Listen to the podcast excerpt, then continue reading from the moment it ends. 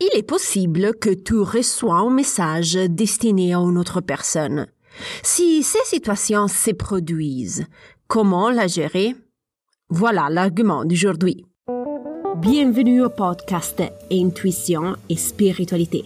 Je suis Sara Ottoboni et chaque semaine, je partage avec toi des idées, des inspirations et des stratégies pour t'aider à te connecter avec plus de confiance à ta partie spirituelle. Donc, si tu es intrigué par ces thématiques, tu es à la bonne place. Es-tu prêt à commencer le voyage à la découverte de ton intuition et ta spiritualité? Commençons! Bonjour exploratrice spirituelle, j'espère que tu as passé une bonne semaine. Aujourd'hui, nous allons parler de comment gérer la situation si tu reçois des messages de la part des guides spirituels pour une autre personne. J'ai décidé de t'en parler parce qu'il y a quelques mois, une très chère voisine est décédée. Nous avions vraiment une très belle complicité, même si nous ne connaissons pas vraiment depuis longtemps. Quelques semaines après son décès, ma voisine est venue me rendre visite en rêve. Elle m'a dit qu'elle allait super bien et qu'elle avait récupéré son énergie. Avant de me quitter, elle m'a fièrement montré son nouveau vélo de course. Elle était très très heureuse de pouvoir le réutiliser à nouveau. Nous nous sommes dit au revoir et j'ai continué mon beau voyage astral nocturne. Dès mon réveil, je me suis posé la question. Je dois transmettre ce message à son mari ou pas? J'avais des doutes pour deux raisons.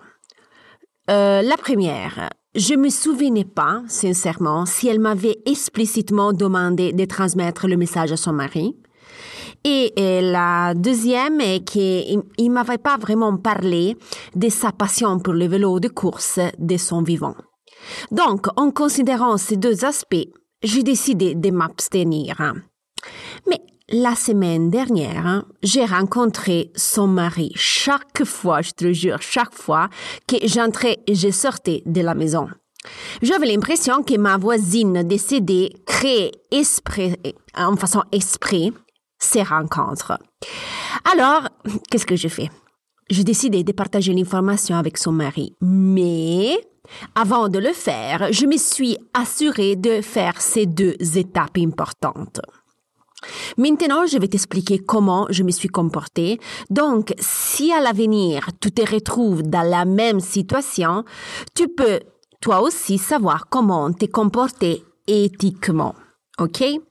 Alors, la première étape consistait à vérifier les informations reçues. Comme je l'ai déjà dit, je ne savais pas si ma voisine aimait le vélo de course. OK? Donc, qu'est-ce que j'ai fait? J'ai simplement demandé à son mari si sa femme avait quelques loisirs et si oui, avait la passion pour le vélo de course. À ma grande surprise, il m'a dit que quand elle était jeune, elle adorait faire du vélo de route. La deuxième étape que j'ai fait consiste à demander la permission de partager les informations. J'ai demandé donc à son mari si je pouvais partager le rêve que j'avais eu avec elle. Je suis pas vraiment rentrée dans le fond de ma passion pour la spiritualité et de mes capacités psychiques. OK, j'ai juste partagé l'information.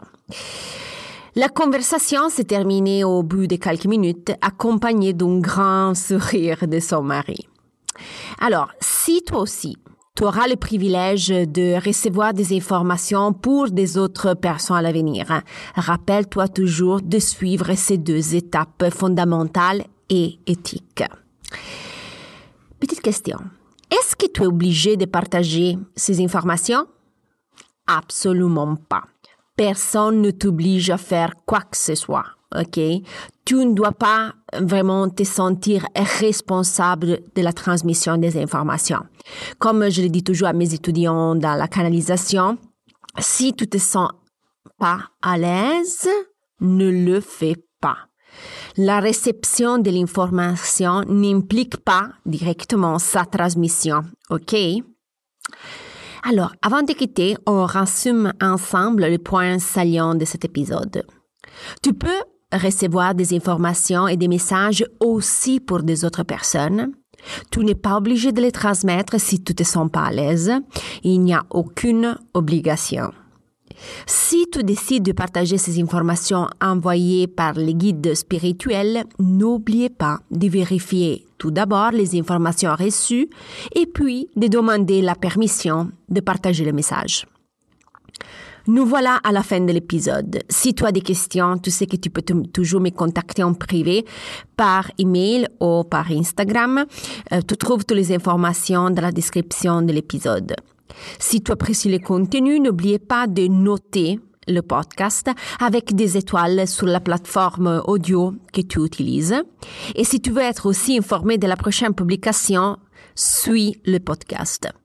Je te remercie pour ton temps, tout ce que j'ai apprécié énormément. On se parle la semaine prochaine et je te souhaite bonne semaine. Bye bye!